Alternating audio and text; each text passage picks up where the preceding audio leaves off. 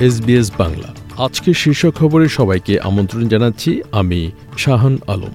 আজ শুক্রবার তিন নভেম্বর দু হাজার তেইশ সাল। প্রথমেই মধ্যপ্রাচ্যের খবর। ইসরায়েলি প্রতিরক্ষা বাহিনী আইডিএফ গাজা উপত্যকায় যুদ্ধ সংক্রান্ত বেশ কয়েকটি ভিডিও প্রকাশ করেছে, যেখানে দেখা যাচ্ছে সেনারা মূল শহরে প্রবেশের প্রস্তুতি নিচ্ছে।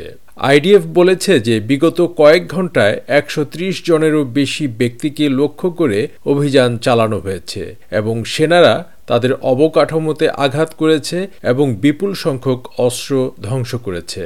এবার অস্ট্রেলিয়ার খবর।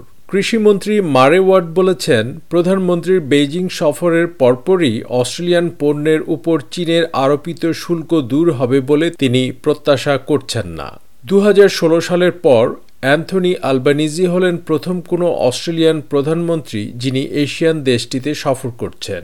তিনি আগামীকাল শনিবার থেকে চীন সফরের সময় রাষ্ট্রপতি শি জিনপিংয়ের সাথে আলোচনা করবেন।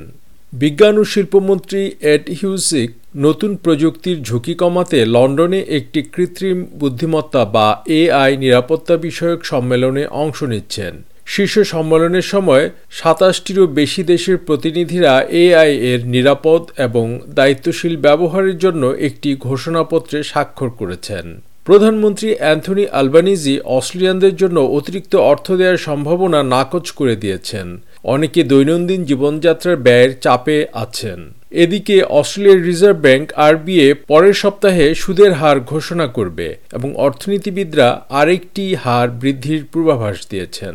প্রধানমন্ত্রী বলেছেন, আরও নগদ টাকা দেয়া হলে মূল্যস্ফীতি বাড়তে পারে। এবার বাংলাদেশের খবর। আন্দোলনরত রাজনৈতিক দল বিএনপি তাদের তিন দিনের সর্বাত্মক অবরোধ কর্মসূচি শেষে আবারও আটচল্লিশ ঘণ্টার অবরোধের ডাক দিয়েছে।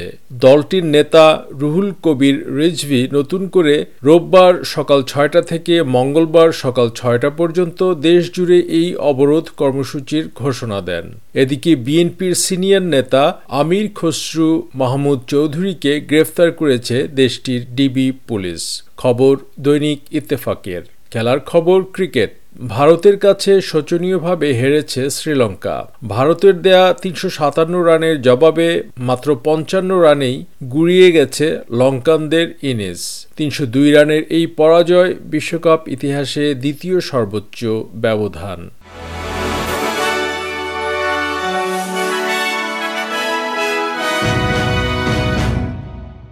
শ্রোতা বন্ধুরা, এই ছিল আমাদের আজকের শীর্ষ খবর। এসবিএস বাংলার প্রতিদিনের সংবাদ নিয়ে আমাদের আরও পডকাস্ট শুনতে ভিজিট করুন SBS dot com dot AU u forward slash Bangla. আপনাদের সাথে ছিলাম আমি শাহান আলম। সবাইকে শুভকামনা।